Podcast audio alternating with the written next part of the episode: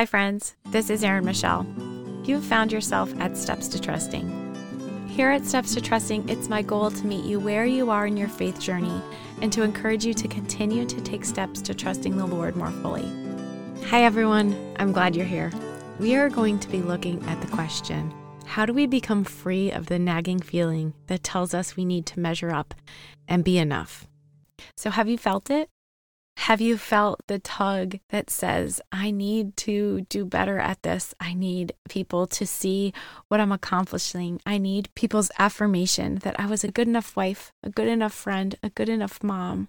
I need to not mess this up. I want my kids to be able to depend on me. I want to provide everything that they need to set them up for success. I want to be there when my friend needs me. I want to go to the track meets. I want to go out for lunch. I want to be at the dinner. I want to be always in the presence of my family. And I can't do it all. If you've been there, if you wish you could do it all, if you have either an internal or external pressure that is asking you to be enough in situations, then this podcast episode is for you. I'm going to start us in prayer. Dear God, I thank you for the time to think about this nagging question that sits on our hearts. Are we enough? Lord, I know we've been discussing it over and over, but I think we are competing against human nature wanting to be enough. And we are competing against a society that says you are enough. And we see that through the filter of the places where we feel like we just can't. We don't have the capacity. So, Lord, I pray that you give us strength to face these questions, that you would give us clarity as we look at your word and at you, that we can find freedom in this area of our lives. It's in Jesus' name that I pray. Amen. I wanted to start with a story. I have wanted to be the one who is enough. I have wanted to be the one who is sufficient, the one who looked strong and put together. For a lot of years, I thought that I was enough in one specific area of my life.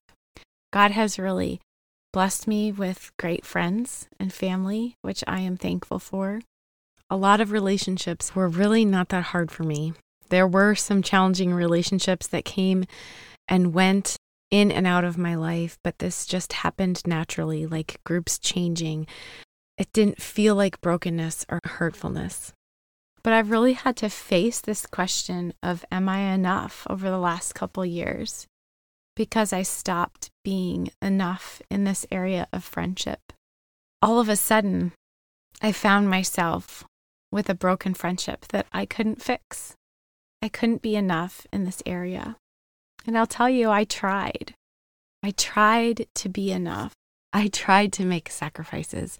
I tried to make changes and take hard steps so that I would be able to measure up. But I found myself lacking, not meeting that standard, not able to do enough or give enough to be a good friend, to be what my friend needed. Where when I looked at myself and I looked at my great efforts to change who I was in someone's eyes, I couldn't do it. I wasn't sufficient. I wasn't enough. This is crushing and heartbreaking and sad and true. And it took for me not being able to meet up to being enough in the area of friendship in a friend's eyes. It took that brokenness for me to see that I can't live up to this status of being enough without God. He's the one who, who provides for our needs. He's the one who gives us good gifts. I hope you never tire of me reminding you from James 1:17 that says every good and perfect gift is from above. I stopped seeing that my good and perfect gifts were from above and started thinking that my good and perfect gifts were actually things I earned.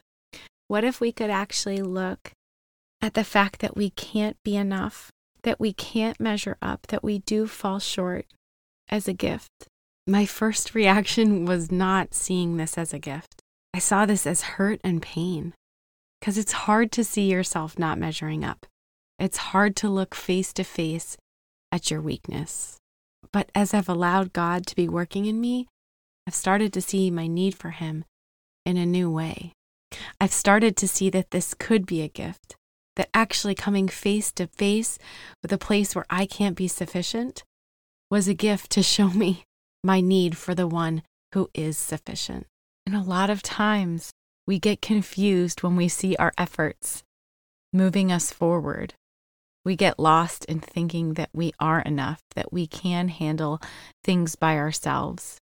And for me, I needed to come to a place where I saw my shortcomings, where I saw that I couldn't fix this, where I saw my need. As I've learned this lesson, I've seen a couple ways where we can't be enough. One of them is our capacity. Now, this can show itself whether it be internally or external pressures, that we can't meet up to the expectations because of our capacity, because of the limited time that we have and the limited resources that we have.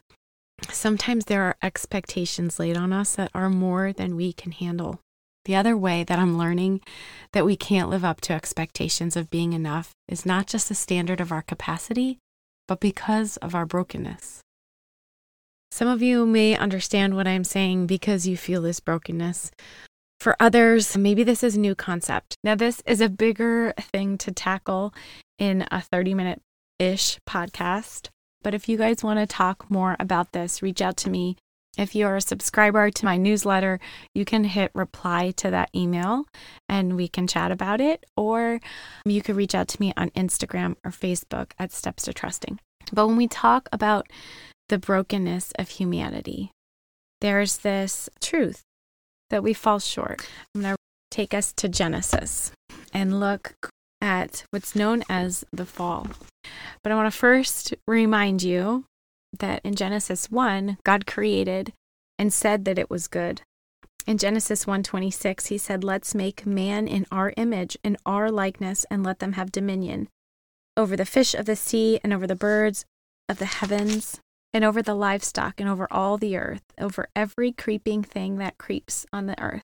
So God created man in his own image. In the image of God, he created them, male and female. And it says in verse 31 And God saw everything that he had made, and behold, it was very good. And there was evening and there was morning on the sixth day.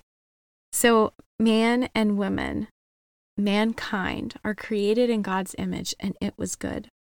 They also were told that they should not eat from the tree of the knowledge of good and evil that was right there in the garden in their midst. Now, when we look at Genesis 3, it talks about what the Bible calls the fall. And I've really come to think of this as the brokenness of God's good creation. You may know this story, but I urge you to stay along. The serpent comes and he says to Eve, did God actually say, You shall not eat of any tree in the garden? He plants a seed of doubt in her mind. And in chapter 3, verse 2, it says, The woman said to the serpent, We may eat of the fruit of the trees in the garden, but God said, You shall not eat the fruit of the tree that is in the midst of the garden, neither should you touch it, lest you will die. But the serpent said to the woman, You will surely not die, for God knows that when you eat of it, your eyes will be open and you will be like God, knowing good and evil. Do you hear the temptation? Do you hear how a seed was planted, a lie was planted, telling Eve she could be more than she currently was? He pulled at her pride.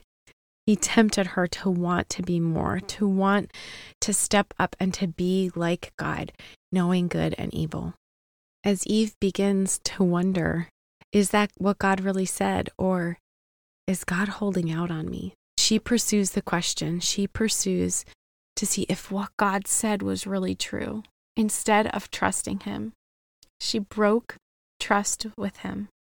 In that moment, as Eve is deciding what she will do, I see the pride, I see the pain, and I hear this question echoed in our own culture now, in our own society, that is saying, are you enough? Could you be more? Could you do better? Do you want to be high and lifted up?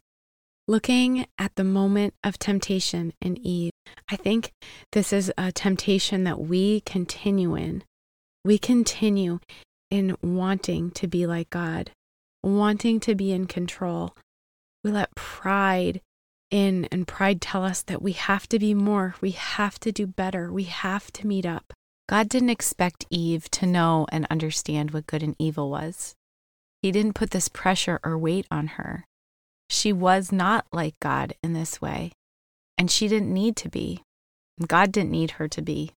When you look in Genesis, you can see that God was enough, and everything that He had made was good.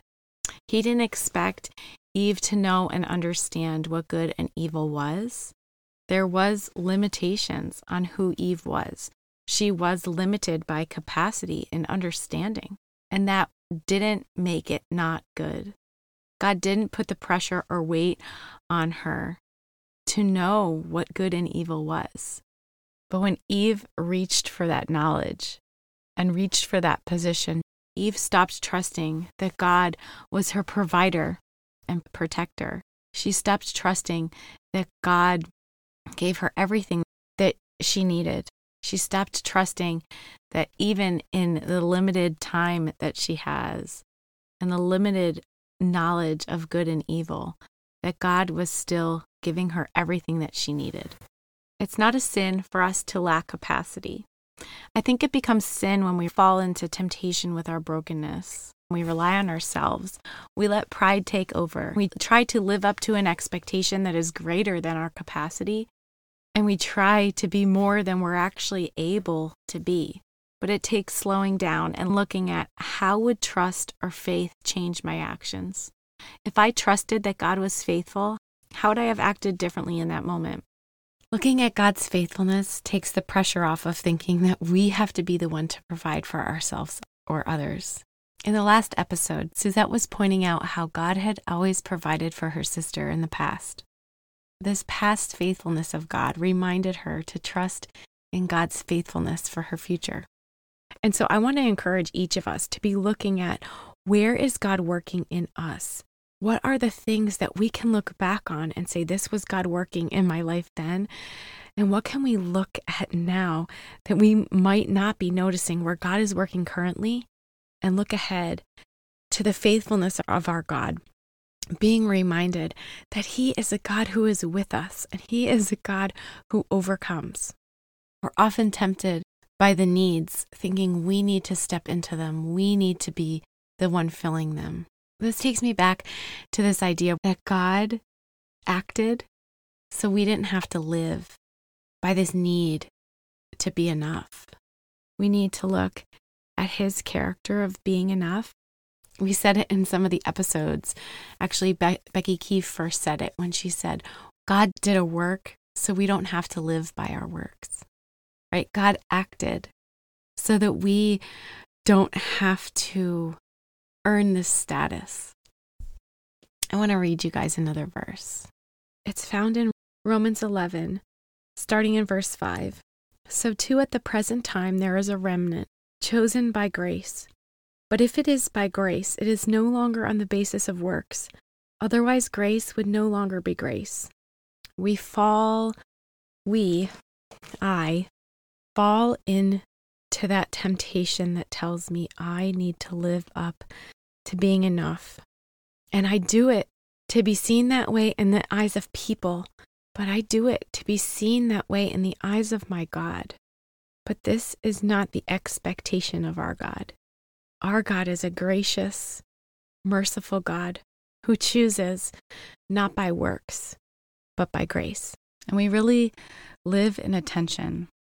We live in this reality that it is by grace we've been saved, that we've been chosen by grace, by a gracious and faithful God. And yet, we are called to works. We are called to live for the one who died in our place. Let's look at Romans 14:23. If you read this verse in context, it's talking about a choice of whether you should eat or not eat meat that's been sacrificed to idols. So it could be confusing. But this truth about choices, not over just food, is tucked into the end of verse 23. And it says, Everything that does not come from faith is sin. And when we look again at actions that we take in our own strength, the actions that are not fueled from our faith and trust in God, they're sin because we've broken trust with Him. We've broken relationship with Him. We've stopped trusting that He is with us in that moment, that He is enough in that moment. And we stop looking to Him for the next step, but instead we look at ourselves. And I know that this is the case for me, that often when I act in my frustration or I act carelessly, it's because I'm not trusting God. I'm not trusting God to handle the situation. I'm not acting in a faith, and I feel like I need to fix it. Some pressure that falls on us is just the capacity. It's the capacity where we have to decide where do we put our time? Where do we invest? What are the boundaries that we put down that say this is something that I can accomplish and this is something that is too high of an expectation for me? As we decide how to spend our capacity, it can tempt us to not trust that how God made us or what God has given us, whether that be through our our gifts that he's given us or the time that he has allowed us, not trusting that he has given us enough. We could fall into the sin of pride that says we have to measure up. We have to be enough. We have to depend on ourselves. We can fall into the trap of living for praise or living for glory instead of living for God. We can't let expectations or the pride of trying to be enough be what drives us. Our identity is not in our actions, but our identity is found in the grace that we have been given. I think, like Eve, we fall into these places where we want to handle it ourselves. Eve wanted to take control. She wanted to step into an authority that wasn't given to her. Instead of looking at God she looked at herself. She let her selfishness, her desire to be more, control her instead of acting in trust. She didn't trust him at his word. When we don't trust and when we start to strive for more than we have time for, more than we are able for, it shows a lack of trust in our hearts. God was faithful to Eve, and God is faithful to us. Have you looked for God's faithfulness in your life? Have you looked for where He's showing up in your lack? Our capacity can often reveal our brokenness because we don't want to be weak. We don't want to not measure up. We want to be seen in a certain light. Friends, if our weakness, whether it be when we act in our capacity that we just can't do more than we currently are, or whether it is we act in failure because of the sin in our hearts, because of the pride in our hearts. We try to do more or so we'll be seen in a certain light. If this lack, if this weakness points us to look more at ourselves, at how we can do more, or get better, or be stronger, then we can often find ourselves in a place of sadness and despair because sheer desire or hard work does not change our capacity, nor does it help us be better people. But if this weakness in ourself points us to look at the character of God, to look at how He meets us in our weakness, then we can praise God for this weakness. This makes me think of the Sermon on the Mount, and it's in Matthew 5. It's a sermon where Jesus was speaking to the people, and in verse 2 starts what people often call the Beatitudes. We're just going to look at verse 3 that says, Blessed are the poor in spirit, for theirs is the kingdom of God. These things are often confusing. We think, how is it that the poor in spirit are ones that God is calling blessed, that Jesus is calling blessed? Do you see? There's a weakness that's seen in these places. As I listened to a sermon series on this recently, I was just so reminded that when we look at blessed are the poor in spirit, we look at the truth that we are all poor in spirit. But those who realize they are poor in spirit, those who realize they are weak, those who realize that they need God, it's them. Theirs is the kingdom of heaven. It's not those who live up to the standard of this world and carry it all by themselves. It's not those that do enough or are good enough or can fulfill all the expectations that people put on them. It's those that see their capacity and see their sin. It's those that are poor in spirit, that turn to the Lord, that see their weakness and say, God, I need you. Theirs is the kingdom of God. Often we don't think blessed are the people who are poor in spirit. We often look at the people who seem to have it all together, who from the outside look like they have it all, look like they can keep their lives together, and they have great friendships and relationships, and they're showing up in all the right places. We think, blessed are they. And then when we see ourselves behind closed doors and we know that we don't meet up to those expectations, or we get fooled by pride and we think we do live up to those expectations and we have no need for God but those who see their need, those who see their weakness, it says theirs is the kingdom of God. Those who see that they are poor in spirit. My question for you then is Are you trying to be enough? Are you trying to have it all together? Are you striving in a way that you hope people will see that you have it all together? Or are you resting in the truth that we are poor in spirit? We have a need, and God meets us in our weakness with his faithfulness. I'm going to close this in prayer. Dear God, thank you that you are a faithful God. You are faithful in creation. You are faithful as you uphold the sunrises.